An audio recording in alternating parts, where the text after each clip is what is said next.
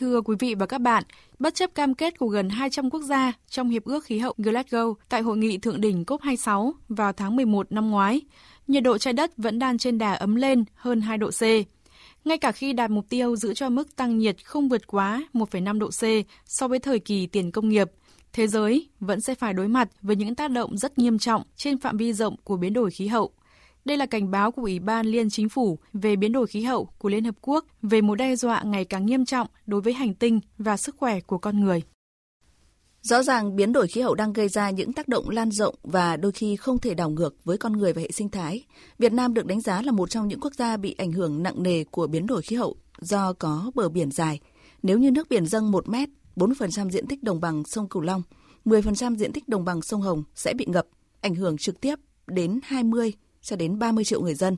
Tác động của biến đổi khí hậu đến Việt Nam rất nghiêm trọng, là nguy cơ hiện hữu đối với mục tiêu xóa đói giảm nghèo, mục tiêu thiên niên kỷ và sự phát triển bền vững.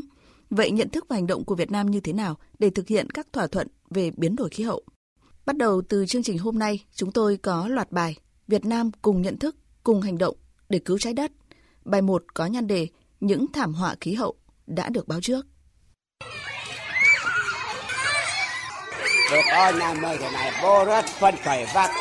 Đã gần 2 năm sau vụ sạt lở đất kinh hoàng vùi lấp 11 ngôi nhà, 22 người thiệt mạng và mất tích tại nóc ông Đề, thôn 1, xã vùng cao Trà Leng, huyện miền núi Nam Trà My, tỉnh Quảng Nam. Nỗi đau vẫn chưa nguôi với ông Hồ Văn Đề.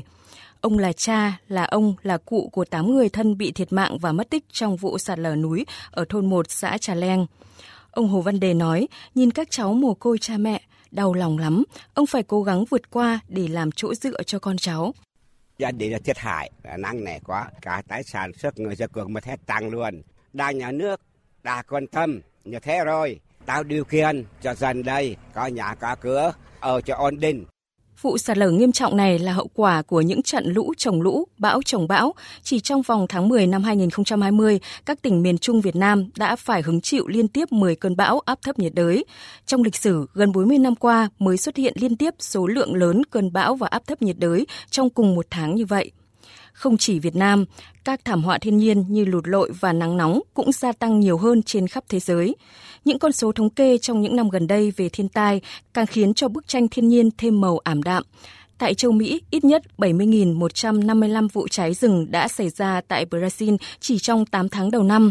Ở châu Á, các nước như Trung Quốc, Nhật Bản, Việt Nam, Ấn Độ, Thái Lan, Philippines cũng đều hứng chịu các trận bão mạnh, khiến nhiều người thiệt mạng, gây thiệt hại hàng triệu đô la Mỹ. Châu Phi với siêu bão Kenneth san phẳng nhiều vùng ở Mozambique, lũ lụt và hạn hán ở Somalia, Cộng hòa Dân chủ Congo. Ở châu Âu, nhiều nước như Pháp, Đức, Bỉ, Hà Lan liên tục ban hành báo động đỏ vì nắng nóng có lúc lên tới 45 độ C. Giáo sư tiến sĩ khoa học Nguyễn Đức Ngữ, nguyên Tổng cục trưởng Tổng cục Khí tượng Thủy văn đánh giá. Từ nay đến một hai thập kỷ tới, ấy, tình hình biến đổi khí hậu cũng gần như một hai thập kỷ vừa rồi. Thế nhưng mà cái tác động của biến đổi khí hậu này đấy, làm cho nước biển dâng ấy, thì nó làm tăng thêm những cái tính cực đoan của các hiện tượng Thống kê của Cục Biến đổi Khí hậu Bộ Tài nguyên và Môi trường năm 2014, năm cập nhật nhất sau khi Việt Nam tham gia thỏa thuận Paris về biến đổi khí hậu, thì lượng phát thải khí nhà kính của Việt Nam chỉ chiếm khoảng 0,5% tổng phát thải khí nhà kính toàn cầu và mức phát thải bình quân đầu người là 2,84 tấn CO2, trong đó lĩnh vực năng lượng là lĩnh vực phát thải nhiều nhất, chiếm đến 60% tổng lượng phát thải. Dự báo đến năm 2030, tỷ lệ phát thải của năng lượng còn tăng lên đến 73%. Bà Yumiko Tamara, chuyên gia cao cấp của Ngân hàng Phát triển châu Á cho đánh giá. Quá trình phát triển kinh tế mạnh mẽ đã khiến Việt Nam trở thành một trong những quốc gia có tốc độ tăng phát thải khí nhà kính nhanh nhất. Khí carbonic phát thải trên đầu người của Việt Nam cao hơn các nước Đông Nam Á khác và thấp hơn Trung Quốc, Nhật Bản. Các vùng đất ven biển và đồng bằng của Việt Nam có nguy cơ cao bị ảnh hưởng của nước biển dâng. Tùy thuộc vào quá trình phát thải, sẽ có từ 6 đến 12 triệu người bị ảnh hưởng bởi ngập lụt ven biển vào năm 2070 đến năm 2100 nếu không có các giải pháp thích ứng hiệu quả. Trước những diễn biến phức tạp của biến đổi khí hậu, Tổ chức Khí tượng Thế giới đã nhiều lần đưa ra cảnh báo nếu không giảm lượng khí thải, hơn 85 triệu người ở châu Phi cận sa mạc Sahara vào năm 2050 sẽ mất nhà cửa do tác động của biến đổi khí hậu. Nếu nhiệt độ trái đất tăng thêm 1,5 độ C, số lượng người bị ảnh hưởng do lũ lụt tại Colombia, Brazil và Argentina sẽ tăng lên cao gấp 2 đến 3 lần tại Ecuador và Uruguay tăng gấp 4 lần và tại Peru sẽ tăng gấp 5 lần. Trong khi đó, tại châu Á, dự báo số người buộc phải rời khỏi nhà cửa vì các tác động của biến đổi khí hậu sẽ tăng gấp 6 lần trong giai đoạn 2020-2050. Tổng thư ký Liên Hợp Quốc Antonio Guterres cho rằng Báo cáo của Ủy ban Liên Chính phủ về biến đổi khí hậu là một mã màu đỏ cho nhân loại. Dấu hiệu cảnh báo nghiêm trọng xuất hiện ở mọi lục địa và khu vực.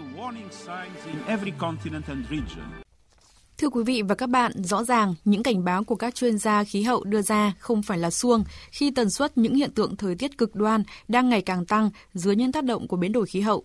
Những tiếng nói cảnh báo của tự nhiên này đòi hỏi yêu cầu tất cả các quốc gia, trong đó có Việt Nam, cần phải nhìn rõ tình hình thực tế để cùng nhau hành động vì một hành tinh xanh, vì sự sống của chính con người ở tất cả các châu lục. Trong bài 2 của loạt bài, chúng tôi sẽ đề cập rõ hơn nữa về nhận thức cũng như những cam kết của Việt Nam cùng với các quốc gia trên thế giới giảm phát thải khí nhà kính, ứng phó với biến đổi khí hậu. Mời quý vị và các bạn cùng nghe.